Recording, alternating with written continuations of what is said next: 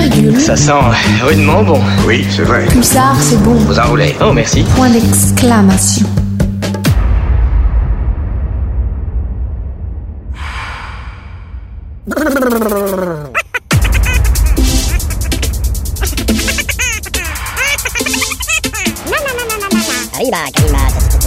Vous faites cher. Je m'en fous, je sais bien ce que j'ai entendu. Il est bien dessiné.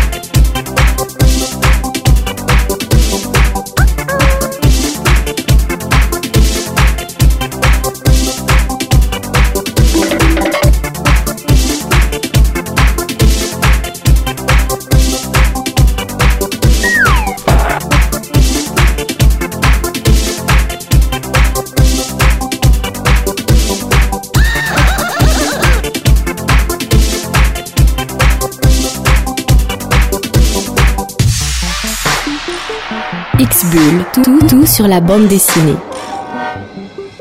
X-Bull, c'est parti pour une heure de musique et de bande dessinée. Comme tous les lundis soirs, c'est évidemment le rendez-vous que vous attendiez sur Pulsar de 19h à 20h. Un rendez-vous un peu particulier puisque ce soir, je vais être un petit peu tout seul. Voilà, derrière le micro. Donc, je vais partager avec vous toutes mes lectures, tous mes coups de cœur, en pensant bien fort à David et Sophia qui me rejoindront très, très, très bientôt. Vous le connaissez, le programme de la soirée, puisque solo ou en duo ou en trio, c'est toujours musique et bande dessinée. Alors tout de suite, musique et juste après, plein de BD.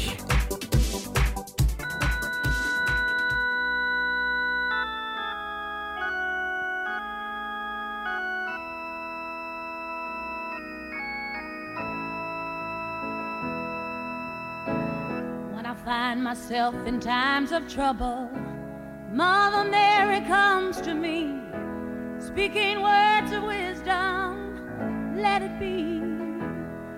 And in my hour of darkness, she's standing right in front of me, speaking words of wisdom, let it be, let it be, let it be, let it be, let it be. Let it be.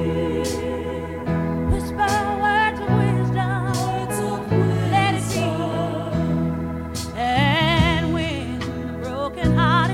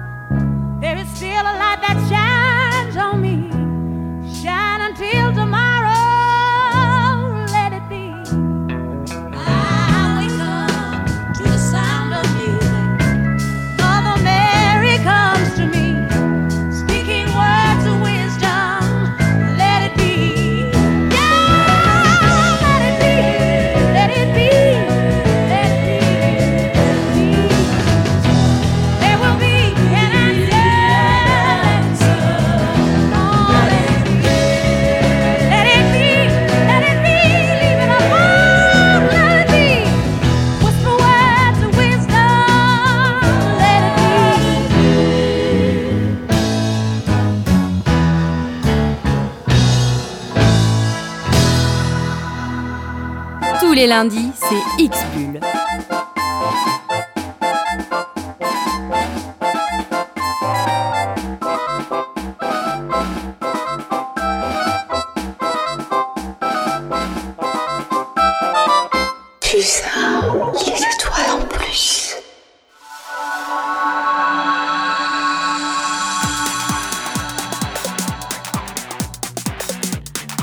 Les deux premiers volumes de Holy Land, une série parue chez Vega Dupuis de manga, écrite et dessinée par Koji Mori, nous propose les aventures d'un jeune garçon. C'est Yu Kamishiro, c'est un lycéen qui ne se sent à sa place ni à l'école ni chez lui. À vrai dire, il ne se sent même pas exister.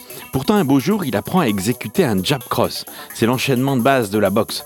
Et il se met à sortir la nuit dans le quartier de Shimokitazawa pour y chasser les Yankees. Enfin, plus exactement, il ne fait que se défendre de ses agresseurs, les Yankees. Ça va lui valoir le surnom de chasseur de Yankees de Shimokita. Alors qu'il pensait trouver dans la ville nocturne sa terre sainte, sa place dans ce monde, Yu va être aspiré dans une spirale de violence et un groupe de Yankees va faire appel à un membre du club de judo de leur lycée afin de le défier en duel. Alors, il va être acculé par le désespoir, ce jeune garçon, et il va quand même réussir il va réussir son combat contre Iwado, un judoka à qui le groupe de Wanki avait fait appel pour le défier en duel. Bien malgré lui, Yu devient de plus en plus connu dans les rues nocturnes et de nombreux adversaires se profilent à l'horizon. Holy Land, c'est un manga dynamique, vous l'avez compris, avec pas mal de scènes de baston, mais également toujours ce petit fond de mélancolie et puis les mises en page qui alternent entre séances graves et séances d'action. Holy Land, les deux premiers volumes sont parus chez Vega Dupuis, c'est un seinen, dans la série Holy Land, Koji Mori. Autre série chez Moonlight, Summer Ghost. Le tome 1 vient de paraître par Lundro Ostoichi et Yoshi Inomi. Summer Ghost, c'est le nom d'une légende urbaine selon laquelle le fantôme d'une femme apparaîtrait sur une ancienne piste d'aviation si on y lance des feux d'artifice. Un jour d'été, Tomoya, Aoyo et Ryo, trois lycéens qui se sont rencontrés sur Internet, décident de partir à la recherche de ce fantôme. C'est pendant cette nuit-là, à la frontière entre la vie et la mort, que commence alors une histoire qu'ils ne seront pas prêts d'oublier. Ils vont aller acheter des feux d'artifice, vous savez, les petits pétards qu'on trouve, ils vont se diriger vers cette piste d'aviation, et puis surtout, ils vont lancer les feux d'artifice. Et là, après quelques tentatives infructueuses, eh bien, va apparaître ce Summer Ghost. Et alors, ce qui est assez hallucinant, c'est qu'ils vont pouvoir tous communiquer avec elle. Mais elle va livrer un secret, c'est que ceux qui peuvent la voir sont ceux qui sont vraiment qui ont le parfum de la mort. Vous l'avez compris, cette nouvelle série parue aux éditions Moonlight nous propose un récit assez sombre, avec un dessin tout en finesse et tout en subtilité, mais un récit assez sombre puisqu'il traite surtout de la dépression, de la grande déprime de ces adolescents. Summer Ghost, les deux premiers volumes sont dans les bacs, vous pouvez vous les procurer, c'est aux éditions Moonlight. Shōha Shōten. The Show Must Begin. Shōha Shōten, c'est un manga assez différent des autres puisqu'on va y suivre quelque chose, différent des autres mangas dont je vous ai parlé ce soir puisque là, c'est plutôt basé sur l'humour. Oui, on va y suivre les aventures de Hashemichi Shimja qui est un adolescent doté d'un bon sens de l'humour mais qui ne se sent pas très à l'aise devant les gens à cause de sa grande timidité.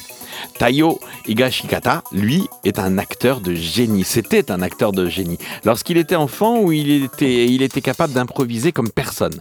Même si ces deux lycéens aux personnalités différentes n'ont pas suivi la même voie, ils sont tous deux animés du même but, devenir les plus grands humoristes du pays. Voici l'histoire de ces deux jeunes gens qui luttent de toutes leurs forces pour réaliser leurs rêves en devenant les rois de la comédie. C'est aux éditions Kana qu'est paru ce premier tome et il est assez surprenant graphiquement puisque on va avoir tout un tas de mélanges, à la fois du manga dessiné façon dessin avec des crayons, avec beaucoup de subtilité. Ça, ce sont les premières pages d'ouverture, un style graphique très différent. Et puis ensuite, la palette graphique et le dynamisme arrivent pour nous narrer les histoires de ces deux jeunes hommes. Et là, c'est drôle. On a beaucoup d'humour, beaucoup de recettes aussi autour de l'humour, beaucoup d'action, beaucoup de rebondissements. Et puis surtout, c'est un formidable le récit que nous propose Akinari Asakuna, un jeune romancier qui est très en vue au Japon. Asakuna et Takeshi Obata nous proposent ce tome 1 de Shōha Shōten, The Show Must Begin. C'est aux éditions Kana. Ils font toujours ce qui est interdit. C'est ça. La même chose pour moi. Et c'est toi en plus.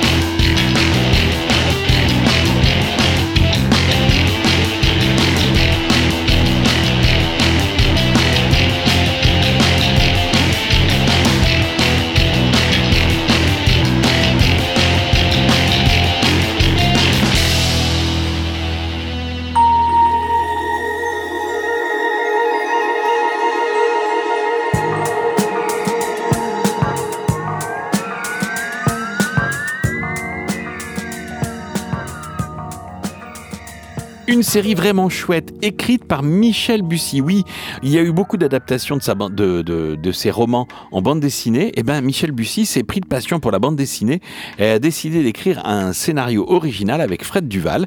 Et ce sont les éditions Dupuis qui ont confié à Noé Monin la réalisation de cette série. La série s'appelle 5 avril. J'avais eu l'occasion de vous parler du premier tome. Voici déjà le tome 2 qui est dans les bacs, Le Roi Assassin.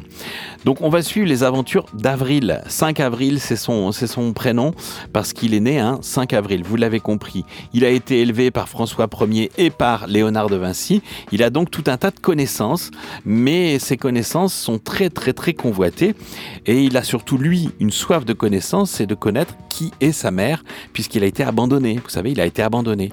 Donc dans le premier tome, il avait l'impression d'avoir retrouvé son père, mais finalement à la fin de l'album, il était obligé de repartir en quête parce que le vieil homme lui avait raconté que non, c'était juste un subterfuge pour l'attirer. Mais il repart et cette fois-ci, il va débarquer au royaume d'Albion en Angleterre.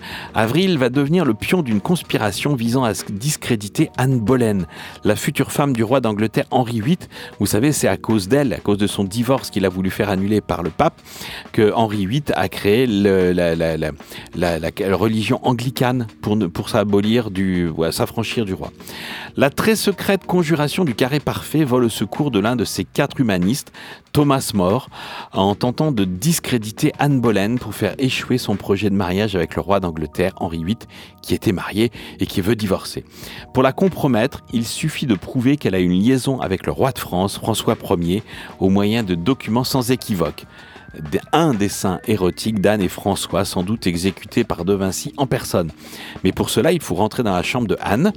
Et il y a un petit gars qui affirme qu'il va pouvoir le faire, c'est bien Avril, parce qu'il peut le faire, il a un moyen de copier très vite le document grâce à une invention de Léonard de Vinci. Sauf que quand il rentre dans la chambre d'Anne Boleyn, ça va pas se passer comme prévu, elle va le découvrir, elle va apercevoir son pendentif, et lui, qu'est-ce qu'il va se passer ? Il va découvrir qu'elle porte le même pendentif.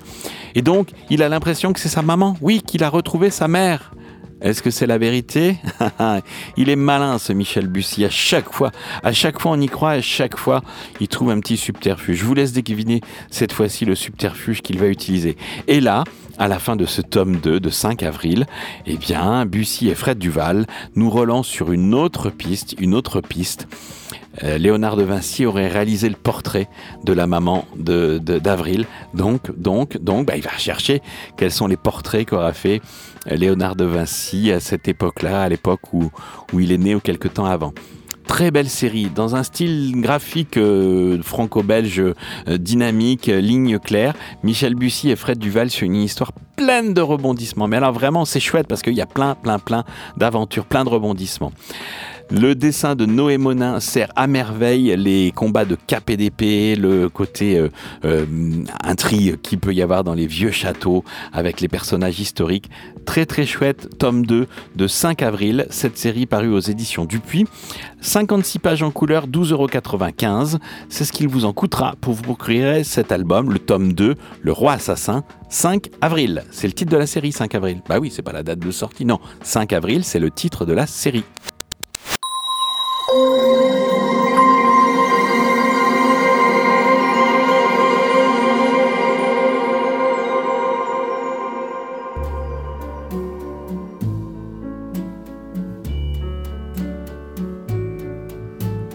Wise men say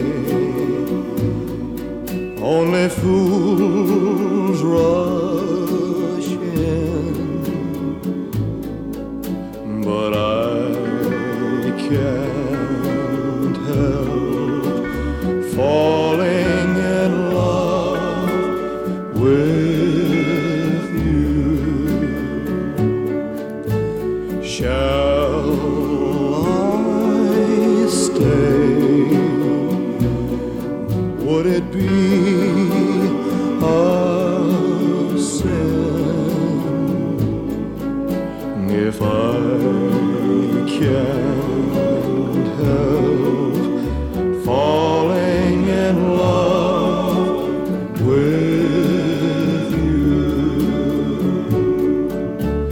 like a river flows surely to the sea, darling, so it goes, some things are meant to be.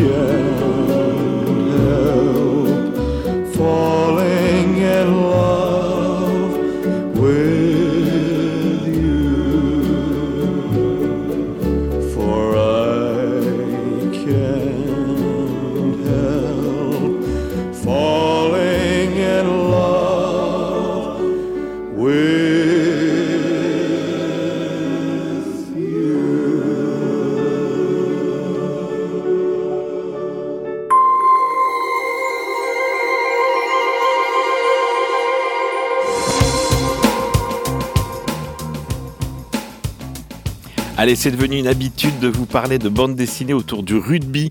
Eh bien, c'est Mademoiselle Caroline qui nous propose dans la collection Mirage des éditions Delcourt un album qui s'appelle Protocole Commotion. Ouais, je sais, ça rappelle des souvenirs avec Dupont. Oui, d'accord, mais quand même. Bon, 208 pages en couleur pour 24,95€, c'est ce que nous propose Mademoiselle Caroline. En fait, elle va nous raconter l'histoire sensible de Malou. Malou, c'est une jeune femme de 24 ans et la vie n'est pas rose tous les jours pour elle. Bah ouais, ses collègues l'humilient, surtout son chef. Ses parents attendent désespérément qu'elle tombe enceinte et son mec, lui, il est jaloux et possessif et il aime le foot. Alors le rugby, vous pensez bien. Sauf que quand elle court avec une de ses copines, elle fait partie d'une bande de 4 copines liées à la vie, à la mort. Elle court avec l'une d'elles et en courant, elle passe à côté d'un terrain d'entraînement de filles qui font du rugby. Et là, Malou, elle va découvrir la bienveillance, l'énergie incroyable qui se dégage des entraînements et surtout un bel entraîneur. Ouais, un bel entraîneur. Voilà. Bon, Protocole Commotion, c'est vachement bien découpé, c'est vachement bien amené puisqu'on va suivre les débuts de Malou dans la compétition rugby, rugby féminin. Mais on va suivre ça à travers un découpage très particulier et ce Protocole Commotion va certainement changer la vie de Malou. Mademoiselle Caroline nous propose cet album aux éditions Delcourt dans la collection Mirage, 208 pages pour 24,95€. De l'autre côté du mur, c'est une histoire complète proposée par les éditions Grand Angle. On va y suivre les aventures écrites et dessinées par Kit Toussaint et Tristan Joss, qui vont nous emmener dans les années 60, au cœur de la capitale allemande, fraîchement partagée par le mur. Oui, vous l'avez compris, ça nous emmène à Berlin. Konrad, Julius, Ludwig et Anna sont des spécialistes de la traversée interdite. Vous savez, cette traversée qui consistait à passer de l'Est à l'Ouest. Parce que dans l'autre sens, c'était compliqué aussi, mais surtout pas grand monde avait envie d'aller du côté de l'Est. Si Konrad et Julius sont des passeurs qui organisent pour de l'argent l'évasion d'Allemands de l'Est souhaitant fuir le bloc communiste, Ludwig, lui, le fait avant tout pour impressionner ses nouvelles conquêtes. Ouais, il va à l'Est, il revient, machin, et ainsi de suite. Quant à Anna, elle, c'est son sport. Elle passe d'Est en Ouest comme bon lui semble, empruntant des déguisements et des faux papiers de plus en plus audacieux. Mais un jour, les quatre aventuriers vont être embauchés pour une mission encore plus périlleuse. Organiser la plus grande évasion jamais entreprise de ressortissants est-allemands. Avec ce scénario haletant et riche en rebondissements, Kit Toussaint nous livre une BD d'aventure dans la grande tradition des films d'espionnage des années 70. Le dessin de Tristan Joss qui contraste joyeusement avec l'ambiance grise que l'on colle habituellement à cette période et une pointe d'humour bienvenue font de cet album une vraie réussite. Vous allez voir parce qu'il y a plein de rebondissements. Oui, ils vont organiser un plan pour faire évader plein d'Est-Allemands vers l'Ouest, mais en fait, ça n'était qu'un leurre et vous allez découvrir en quoi ce n'était qu'un leurre en feuilletant et en lisant ces belles pages. 64 pages en couleur, 16,90€ aux éditions Grand Angle. L'album s'appelle « De l'autre côté du mur ». Les éditions Delcourt ont donné la possibilité à Lou Luby de nous parler d'un sujet qu'elle voulait absolument évoquer, les personnes avec un haut potentiel intellectuel, les HPI. Comme un oiseau dans un bocal, le portrait de surdoué, c'est le sous-titre de cet album. Eh bien, Lou Luby va nous proposer de rencontrer deux protagonistes, Burdo. Burdo, c'est un brillant chef dans un restaurant réputé, d'un tempérament discret et solitaire, il sait qu'il est surdoué depuis tout petit. Et il va nous raconter dans les premières pages de cet album la soirée pendant laquelle il a rencontré Raya. Raya, elle est prise dans une vie qu'elle sabote inconsciemment et cherche des réponses dans son diagnostic tout récent de haut potentiel intellectuel. Leurs routes se croisent et ils ne vont plus se quitter pour essayer de comprendre le monde. Ce qui est très amusant dans cet album de Lou Luby, c'est que les personnages ont toutes des têtes d'animaux, ils ont des corps d'humains mais des têtes d'animaux. Donc Burdo, vous l'avez compris, c'est un oiseau. Par contre, Raya, ce qui est assez amusant, c'est qu'elle a la tête, c'est un bocal avec un poisson à l'intérieur. Voilà. Et ils vont rencontrer tout un tas de gens, ils vont devoir affronter ce monde avec leur spécificité à eux, ce haut potentiel intellectuel, cette capacité à comprendre tout un tas de choses. Qu'est-ce que ça veut vraiment dire d'être surdoué ? Un ami avait raconté à Lou Luby son histoire et c'est au travers du personnage de Burdo qu'elle a voulu dresser son portrait, celui du haut potentiel intellectuel. Elle se rend compte que les gens cachent quelquefois cette capacité pour ne pas être repéré et ne pas être discriminé. Incroyable, n'est-ce pas ? 184 pages en couleur pour ces aventures, 21,90€ pour ce bel album cartonné paru aux éditions Delcourt hors collection, comme un oiseau dans un bocal. Si vous êtes surdoué ou si vous pensez en côtoyer, alors lisez-le, vous allez découvrir des choses. Une série que j'aime vraiment beaucoup, c'est la série Jour J. C'est déjà le tome 49 qui est publié par Jean-Pierre Pecot et Denis. Tome 49 qui fait suite au tome 48, le précédent, Le Chevalier Noir de Kaamelott. Là, c'est le tome 2/2, la fin de ce diptyque. Le sous-titre, 29 août 1968. 26 août 1968, Robert Kennedy remporte la Convention démocrate de Chicago. Il est désormais à 2 pas de la Maison Blanche. Vous vous souvenez que dans le tome 1 de ce Jour J, qui s'appelait Le Chevalier Noir de Kaamelott, tome 1, eh ben oui, il avait été sauvé d'une tentative d'attentat par Link. Link, c'est son surnom. Il était cuistot dans le restaurant et il a fait preuve d'un grand héroïsme. Et donc, Robert Kennedy essaie d'enquêter sur la mort de son frère à Dallas. Les révélations pleuvent, ce qui est loin de plaire à tout le monde. Link est désormais dans le viseur des comploteurs qui ont tué JFK. Ils ne reculeront devant rien pour qu'on ne relève pas le plus grand complot de l'Amérique. Finalement, je crois que cet assassinat de JFK restera toujours un secret, toujours un mystère, avec tout un tas de pistes qui sont exploitées, avec des choses qui sont dites dans cet album, qui sont très très vraies et qui remettent en cause les versions officielles. Est-ce que Pecot et Denis ont trouvé la vérité ? Est-ce qu'ils ont réussi à percer le secret de ce qui s'est passé ? En tout cas, une chose est sûre, ils ont détourné le fil de l'histoire puisque Robert Kennedy n'a pas été assassiné et donc il va devenir le prochain président des États-Unis. Que va-t-il pouvoir faire ? Que va-t-il pouvoir changer dans l'Amérique de demain ? Vous le découvrirez à travers ce tome 49 de la série Jour J, Le Chevalier Noir de Kaamelott, c'est le 2e volume. C'est très bavard, c'est très détaillé, il faut avoir des bonnes références dans l'histoire contemporaine pour pouvoir suivre et comprendre ce qui se passe dans ces digressions que nous propose ici Pecot, mais je vous jure que si vous aimez vraiment l'histoire, si vous aimerez vraiment le monde contemporain, avec ce Chevalier Noir de Kaamelott, vous allez rêver que l'Amérique aurait pu prendre un autre virage que le virage qu'a pris Nixon, puisque Kennedy a été élu dans cet album à la place de Richard Nixon. 26 août 68, c'est le début de l'aventure de Robert Kennedy qui remporte la Convention démocrate de Chicago en ayant un acte de bravoure dans la rue face à des manifestants. Je ne vais pas tout vous raconter, mais ce tome 49 est bourré d'anecdotes. Jour J, une série passionnante, 56 pages pour 15,50 €. C'est aux éditions Delcourt dans la collection Néopolis.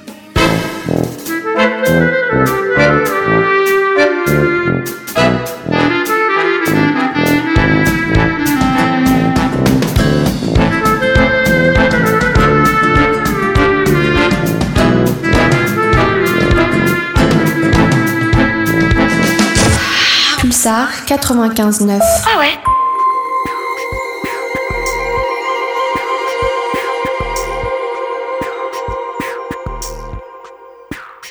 Un album très attendu en cette rentrée, c'est L'Ombre des Lumières d'Alain Hérol et Richard Guérineau. Le tome 1 vient de paraître aux éditions Delcourt dans une somptueuse édition, une édition grand volume avec une couverture absolument délicieuse à toucher.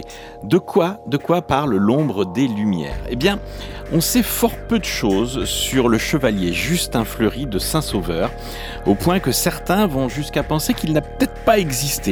Pourtant, on a retrouvé ses lettres, des lettres assez sulfureuses, où il raconte tout un tas de méfaits qui se sont passés pendant des périodes anciennes au niveau du siècle des Lumières, d'où l'ombre des Lumières.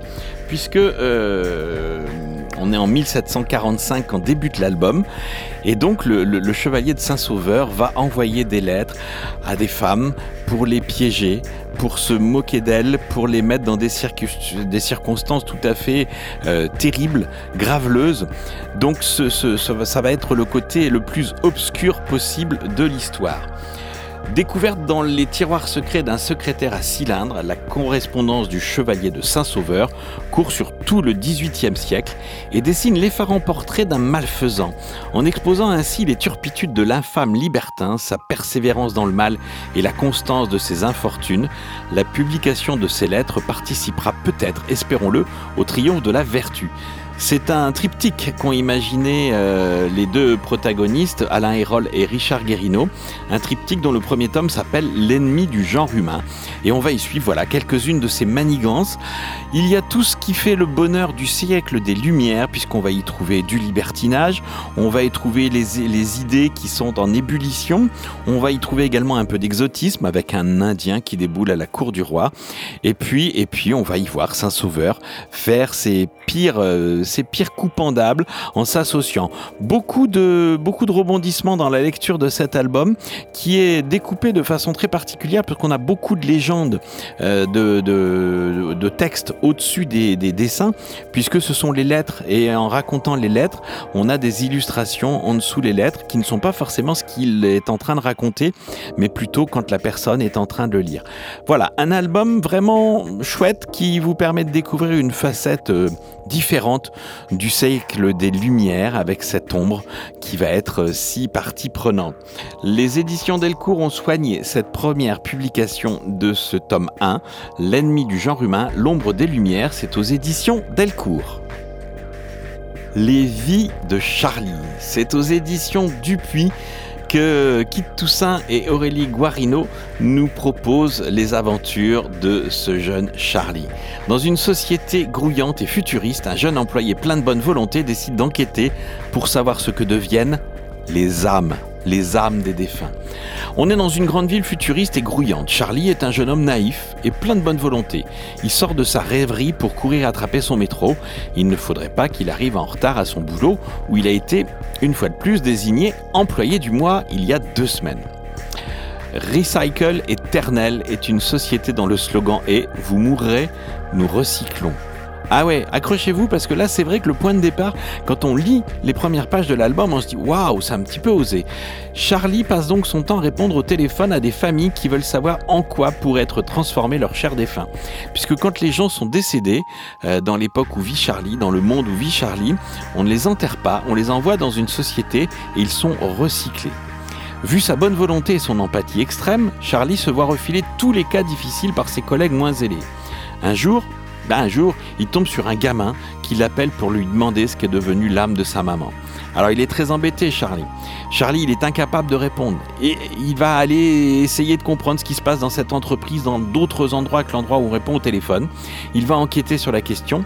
Il va découvrir que l'âme des morts est réinstallée dans leur corps idéalisé avant d'intégrer une salle enfer ou paradis, puis d'être réincarné sur Terre. Voilà, donc vous l'avez compris, on quitte le monde tout à fait rationnel pour rentrer dans un monde un peu particulier. C'est vraiment un très très bel album, un album coup de cœur, Les Vies de Charlie. Il y a plein de couleurs, il y a plein d'optimisme, c'est très très très joyeux. Ah, même si on traite d'un sujet grave et d'un sujet triste, Kit Toussaint et Aurélie Guarino réussissent à nous embarquer avec eux dans ce monde où on va finalement revenir à l'essence même de l'humanité, où on va revenir à ce qui est le plus important de faire. Les Vies de Charlie nous proposent un beau voyage dans la vie et au cœur de l'âme humaine. On va comprendre peut-être avec eux pourquoi certains chats nous sont sympathiques. Bah oui, peut-être, ou certains oiseaux. C'est dans la collection Grand Public des éditions Dupuis et c'est vraiment un très très bel album de 128 pages en couleur pour 26 €. Je vous le conseille, c'est vraiment un coup de cœur. Ouais, coup de cœur. Les Vies de Charlie. La vieille anglaise et le continent, Mangin, Debatz et Martineau nous proposent cette adaptation, l'adaptation en bande dessinée du roman à succès de Jane A. Debatz. Et donc c'est Valérie Mangin qui a découpé ce livre, ce roman en scénario, et Stefano Martineau qui lui en a fait les dessins et les couleurs. On va suivre dans La vieille anglaise et le continent l'histoire d'Anne Kelvin. Anne Kelvin, c'est un ancienne professeure de biologie marine et éco-activiste redoutée. C'est désormais une vieille dame mourante. Le mal qui la ronge ne lui laisse plus que quelques semaines à vivre. Il lui reste pourtant une solution pour espérer survivre quelques années de plus à la mort clinique de son corps. Puisque dans le monde où se déroule cette histoire, des scientifiques ont mis au point la transpnèse, une technique qui permet de transférer une persona, un individu, l'âme d'une personne, dans une nouvelle enveloppe charnelle. Anne s'y est toujours opposée, ah bah oui, notamment parce qu'elle suppose l'emploi de clones humains. C'est ce qu'on fait quand on fait la transpnèse habituellement. C'est pourquoi Marc Sénac, l'un de ses anciens étudiants, qui a été également son amant, hein, on peut le dire, lui fait lui une offre qu'elle ne peut pas refuser. Non pas de redevenir amant, évidemment. Il lui fait une offre, une transpnèse utile, qui plus est dans le corps d'un cachalot récemment échoué sur une plage. L'idée, c'est qu'ensuite, utiliser le corps du cachalot afin d'inoculer un virus hautement transmissible aux cétacés. Et ce virus aura des effets dévastateurs sur l'homme qui, s'il le mange, seront contaminés. Alors que lui, le cachalot, sera contaminé mais sera un porteur sain.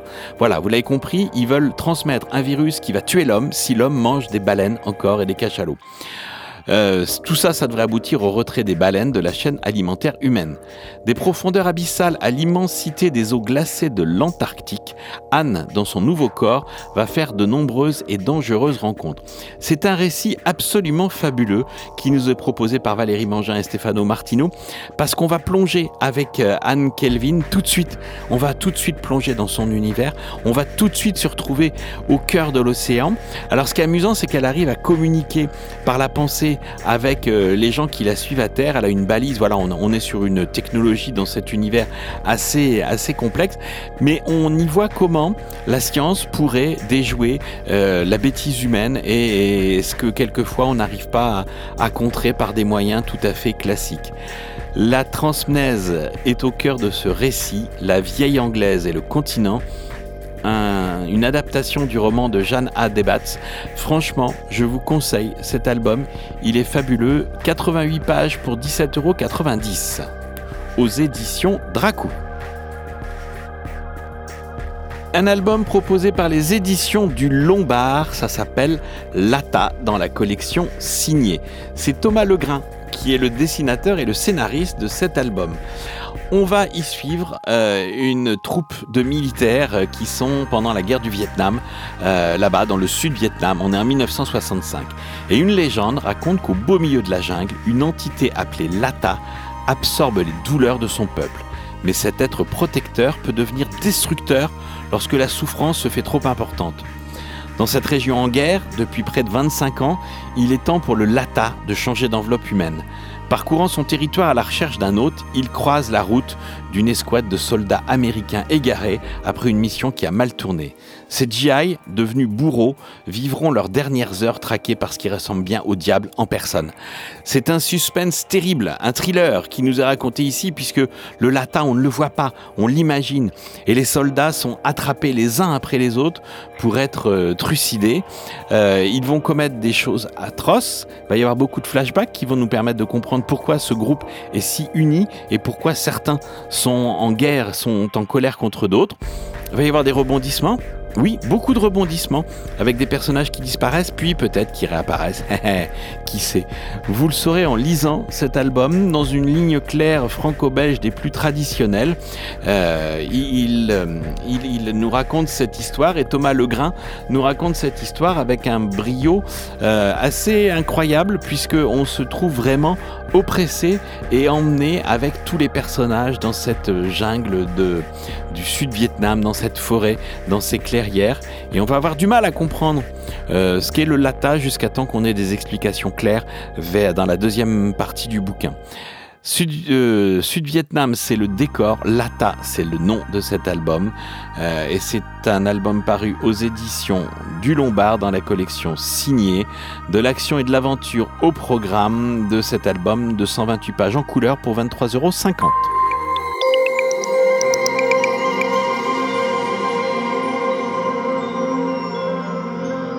€. Tu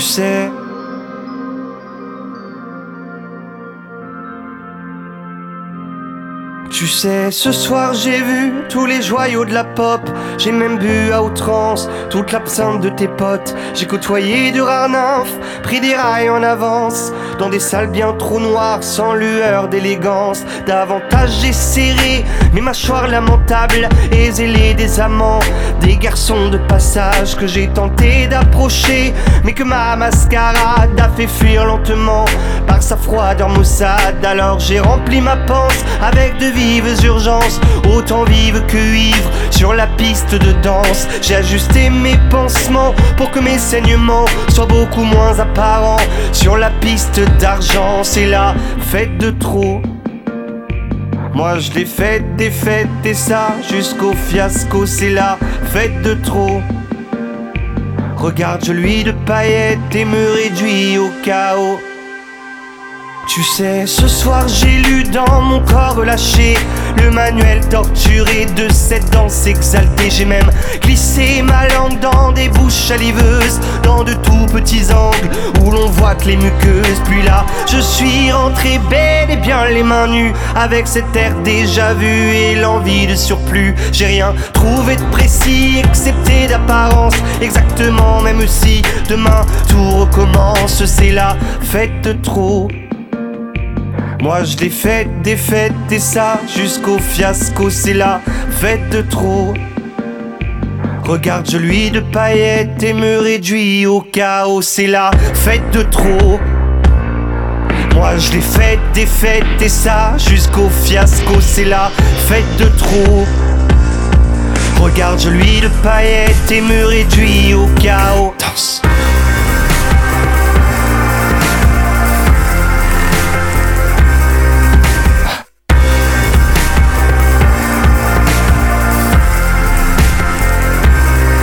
C'est la fête de trop. Moi je l'ai fête et ça jusqu'au fiasco. C'est la fête de trop. Regarde, je lui de paillettes et me réduis au chaos.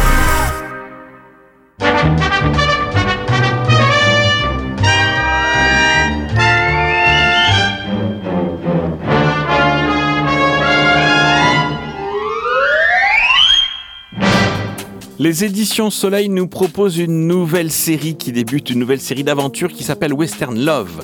Le tome 1 est dans les bacs, il s'appelle La Teigne et le Gentil. Et c'est Augustin Lebon qui est donc au scénario et au dessin de ce premier western young adulte. C'est comme ça que la maison d'édition nous le présente. Lorsqu'il va rencontrer Molly la Teigne dans un bled poussiéreux du Nouveau-Mexique, Gentil, c'est son surnom, décide de quitter son ancienne vie de hors-la-loi pour la séduire et vivre à ses côtés. Molly, qui tente par tous les moyens moyen de régler les dettes du restaurant de son père, quitte à se marier au shérif, succombera-t-elle à son charme ? Eh bien, on va le suivre.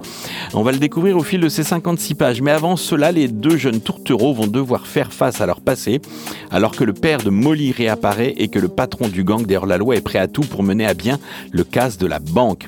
Oui, Gentil et Molly Lataigne, ça c'est vraiment un binôme assez torride et assez surprenant. Dès la couverture, on voit bien qu'il va y avoir de l'action, qu'on est au pays des cow-boys, qu'il y a des histoires d'argent, des histoires de pistolets et qu'il y a surtout entre deux un vrai coup de foudre, un vrai amour qui est né tout de suite quand ils se sont rencontrés. Même si ça n'a pas très bien commencé quand il est allé dans le restaurant, enfin dans le salon de thé de Molly, elle a vite compris qu'il allait certainement lui en vouloir à autre chose qu'à ses beaux yeux et à ses pâtisseries, donc elle a été assez terrible. C'est drôle parce que les deux personnages sont comme chien et chat dès le début, mais pourtant on voit bien qu'ils vont s'entendre, on voit bien qu'ils vont s'attirer et on voit bien qu'ils vont se sauver l'un l'autre. Gentil, lui, va voir débarquer dans sa vie ses anciens et surtout une fiancée très très possessive avec son cache-œil qui ne va pas l'empêcher de défier Molly pour essayer de la trucider. Mais Gentil et Lataigne vont finalement réussir à la fin de ce premier volume à partir. Ce Western Love se lit aventure par aventure, tome après tome. Il est prévu en 3 volumes, un triptyque. Lataigne et le Gentil, c'est le premier qui vient de paraître aux éditions Soleil. 56 pages pour 15,50 € dans un style graphique très dynamique, très coloré, très western. C'est sympa, les éditions Soleil dans la collection Aventure. Les pires flics de New York, vous les connaissez ? Ce sont Spoon et White. Spoon et White, le tome 4 est dans les bacs et vous allez comprendre dès le titre de quoi il s'agit. Ça s'appelle Spoonfinger. Ben oui, Jean Léturgie, Franck Izarian et Simon Léturgie nous proposent de retrouver les pires flics de New York. Depuis quelque temps, les agents du 00 du MI5, le MI5, se mettent à briller comme les vers luisants. Cela pourrait passer inaperçu au milieu des centaines de milliers de lumières de New York. Sauf qu'un des agents perd la boule et effectue une prise d'otage au sommet d'un immeuble. Alors là, ça fait comme une tache sur la grosse pomme. Et quand ce sont Spoon et White qui jouent au négociateur, la tache risque d'être rouge et au pied du bâtiment. Vous l'avez compris, c'est un humour sanglant. Il va falloir toute l'intelligence de Courtney Balcony pour mener l'enquête, une enquête qui va les mener jusqu'à Londres. Ces deux gars-là ne font jamais affaire ensemble, ils sont toujours opposés l'un à l'autre et pourtant, Spoon et White vont jouer tous les deux dans ce Spoonfinger avec une couverture qui rend hommage à James Bond et qui nous présente tous les protagonistes de l'histoire. Les pires flics de New York qui voilà, il y a un petit côté benet, il y a un petit côté méchant, mais ils arrivent toujours à sortir leur épingle du jeu. Spoon et White sont de retour dans le tome 4, Spoonfinger. C'est aux éditions Bambou, 56 pages en couleur pour 12,90 €. C'est une de mes séries coup de cœur, Écho, Monde Miroir. Vous savez, j'adore cette série qui nous présente les aventures de Fourmille. C'est le tome 12 déjà qui est dans les bacs, La Valkyrie des Fjords. Écrit et dessiné par Christophe Arleston et Alessandro Barbucci. Arleston toujours au scénario, Barbucci toujours au dessin. Fourmille, cette fois-ci, elle est à Copenhague. Vous savez, Fourmille, elle est habitée par des esprits dans ce monde-là avec les prézones. Voilà, donc c'est toute une histoire. Écho, Monde Miroir, c'est un monde parallèle au nôtre dans lequel évolue Fourmille. Et elle est à Copenhague avec Yuri et Grace. Et donc, dans cet épisode, elle est à Copenhague pour un groupe de rock nordique. Les musiciens vont l'entraîner dans le célèbre quartier de Christiania, où toutes sortes de substances naturelles sont en vente libre. Là, elle se retrouve à héberger l'esprit d'une Valkyrie qui vient de mourir sans avoir pu achever sa mission, voler un anneau maléfique pour aller détruire le cœur d'un volcan islandais. Voilà, vous avez le point de départ. Et bien à partir de là, on va suivre Fourmi qui tantôt est la Valkyrie, tantôt est elle quand elle réussit à surmonter ça. Et elle va nous entraîner dans une aventure. Bon, alors, ce tome 12, je dois vous le dire, je l'ai trouvé un tout petit peu moins palpitant que certains autres tomes de cette série. Mais il reste toujours de bon augure et il reste toujours bien foutu ce monde parallèle avec les prézones. Peut-être un petit peu moins de rebondissements, peut-être une créature, la Valkyrie, un peu plus prévisible dans le corps de Fourmi. Peut-être moins d'interaction avec Yuri. C'est peut-être ça aussi. Moi, j'aime bien quand ils sont là aussi, tous les deux, à se taquiner, à se chercher et finalement à se retrouver pour un tendre baiser. Bon, Écho Monde Miroir, Fourmi vous entraîne dans cette 12e aventure. Pour les fans de la série, ça va le faire. Pour les autres, découvrez peut-être avec un autre tome cette aventure d'Écho, le Monde Miroir proposé par les éditions Soleil dans cette collection fantastique. Ce tome 12 de 56 pages est acheté à 15,50 € aux éditions Soleil. Les éditions Hachette proposent le 4e tome, en fait c'est nouveau pour eux, mais c'est le 4e tome d'une série qui est déjà bien connue dans le milieu médical puisque ça s'appelle VDC, Vie de Carabin, le voyage du médecin. Donc c'est une série phénomène qui est proposée ici avec son 4e tome. 21,5%, c'est la moyenne d'augmentation des SAMU durant le mois de juillet 2022 comparativement à celle de 2021 à la même période. 98% des SAMU déclarent être en difficulté sur les ressources médicales. 86% des SAMU estiment que cette inadéquation entre les ressources humaines disponibles et l'importante augmentation d'activité occasionne des difficultés de fonctionnement et de sécurité dans leur exercice. Donc, dans ce nouvel opus de Vie de Carabin, notre héros arrive à la fin de son internat et s'attaque à l'ultime étape de ses études de médecine. Il doit rédiger sa thèse afin de devenir médecin et en parallèle, il va se retrouver affecté en stage au SAMU. Après le tragique suicide de 2 médecins, il va arriver en médecin junior puisque personne ne veut aller travailler au SAMU. C'est ainsi qu'il va découvrir la réalité de travail au sein de ce service d'aide médicale urgente. Il devient le seul médecin à bord d'une ambulance équipée de matériel vétuste avec pour seules armes son cerveau et son stéthoscope. Du centre d'appel aux interventions sur le terrain, on va plonger dans les méandres de ce qui se passe au SAMU. L'auteur, c'est VDC, le dessin, c'est Chuli Bunny, et donc la maison d'édition, c'est Hachette qui nous propose ce témoignage à travers ce 4e tome. Alors, si les histoires abordées là, si la réalité qui est racontée au SAMU ou dans le corps médical par VDC sont vraiment touchantes et vraiment bien vues, j'ai un petit peu plus de mal avec le dessin puisque les visages de tous les personnages sont des taches noires avec des cheveux quelquefois autour, avec une forme de petite flamme. Mais en tout cas, tous les personnages ont une tête noire, que ce soit des policiers, que ce soit des pompiers, que ce soit des médecins, que ce soit des malades. Tout le monde a cette tête noire et j'avoue que ça rend la lecture, je l'ai trouvé un peu plus difficile à cause de ce petit détail. Mais quand on arrive à plonger dans le dessin et à dépasser cet aspect-là, forcément, on est touché par ce qui se passe dans la vie d'un carabin, dans ce voyage du médecin, dans ce 4e tome, dans ce stage au SAMU. 16,99 € pour vous procurer cet album de 136 pages en couleur, donc avec un dessin réaliste, figuratif, palette graphique, avec des aplats de couleurs, mais surtout ces visages qui sont tous, comme la couverture l'indique, en noir avec des grands yeux blancs. Donc pas d'expressivité sur les visages, c'est ça moi qui me gêne un petit peu dans cette série, qui est très bien sous tous les autres aspects. C'est aux éditions Hachette.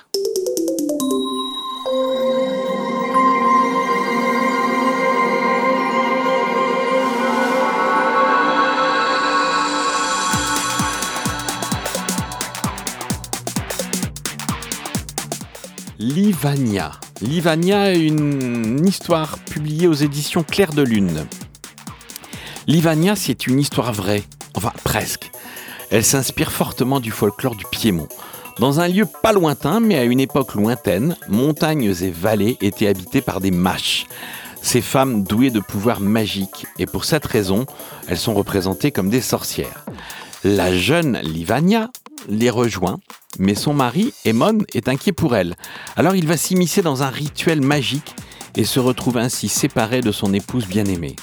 Livania sans Aemon, comme Aemon sans Livania, sont des réalités inconcevables pour eux et pour l'univers lui-même.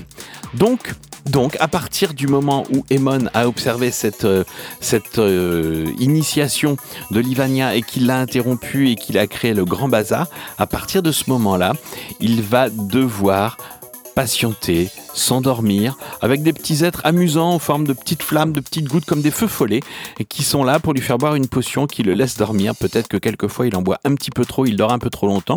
Et donc cette histoire va nous balader d'époque en époque, puisqu'au-delà des visages et des corps, de l'espace et du temps, l'un cherchera l'autre, l'autre cherchera l'un. Chaque cercle, comme un câlin, est voué à se refermer, puisque les deux personnages n'ont qu'une obsession, c'est se retrouver. Ils se retrouvent quelquefois jeunes, ils se retrouvent quelquefois vieux, ils se retrouvent quelquefois mourants.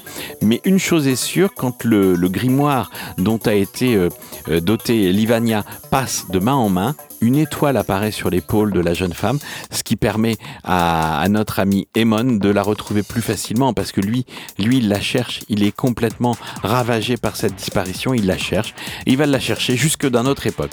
C'est un album très particulier que nous propose Clair de Lune, de par cette histoire, en forme de quête éternelle à travers les époques et le temps, mais c'est surtout un album qui est publié en noir et blanc, un noir et blanc qui ressemble plus à un crayonné. C'est soigné, c'est bien terminé, mais habituellement, ça ressemble plus aux albums tels qu'ils sont avant colorisation. Et là, c'est le parti pris qui est décidé par Francesco Vasca et Alessandro Costa de nous proposer un album avec des subtilités de gris. On est vraiment sur quelque chose de très très fin, de très subtil et surtout de très dynamique, avec ce dessin en noir et blanc, mais qui est plus un dessin en gris et blanc. Très peu d'aplats, très peu de gros contrastes, plutôt quelque chose tout en nuances qui va nous permettre de découvrir l'histoire de Livagna au fil de ses pages. 17,95 € pour vous procurer cet album, avec un beau cahier de recherche graphique à la fin qui vous est proposé par les éditions Clair de Lune. Et donc on peut suivre ces aventures de Livagna sur ces 90 pages en noir et blanc. Je viens de vous l'expliquer en long, en large et en travers. Bah oui.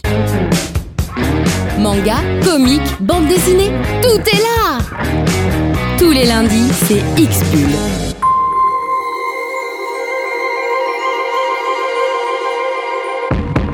Les éditions Dupuis nous proposent un très bel album, Un loup pour l'homme. La couverture est absolument fabuleuse. On y voit deux yeux d'un loup. Le loup est sombre, dans des teints gris bleutés. Ses yeux sont jaunes, orange, assez puissants. Et au-dessus, comme s'il était planté sur la tête, un jeune garçon dans une lune avec un bâton qui montre qu'il est plutôt habitué à se balader dans les bois, et ce jeune garçon qui veille comme ça au-dessus de la tête du loup. On est dans la France rurale des années 20, et c'est une remarquable fable lycanthrope, c'est-à-dire en lien avec les loups, où passion et personnage s'entrechoquent. Léopold Baron est un riche propriétaire terrien, menant son domaine et ses gens d'une main de fer. Après avoir agressé une de ses employées, il renvoie Maya, la toute jeune fille de cette dernière, qui vivra dorénavant dans la forêt du domaine en compagnie des loups et de son ressentiment. Si Maya va parvenir à survivre, c'est en grande partie grâce à Marcus, le mécanicien du baron, qui l'aide en cachette. Mais lorsqu'une partie de chasse entre le baron et ses enfants tourne mal, la situation va se tendre un peu plus jusqu'à atteindre le point de non-retour. Un étrange animal semble sévir sur les terres du coléreux propriétaire, mais le mal vient-il de la bête ou de l'homme ? Mathieu Renès et Valérie Vernet nous proposent une belle fable sur le mal et le bien, avec ces hommes qui sont capables, lorsqu'ils sont en colère, lorsqu'ils sont trop énervés par l'existence, de se transformer en loup. Mais ce qu'il y a, c'est que y a plusieurs personnes qui sont dans ce cas de figure, dans ce récit Un loup pour l'homme. Donc il va y avoir des combats de loups et des combats dans un autre niveau, dans une autre dimension. Une belle fable poétique, hyper bien dessiné, dans un style graphique très onirique qui fait une part belle à l'action lorsque les loups sont confrontés aux humains, avec une part de mystère importante, et puis surtout un travail sur les ombres, les brouillards, les couleurs assez fabuleux. Dans la collection grand public des éditions Dupuis, 184 pages en couleur pour Un loup pour l'homme, 27,95 €, c'est le prix de cet album. Retrouvez le podcast de l'émission et tous les albums chroniqués sur la page Facebook d'X-Bull.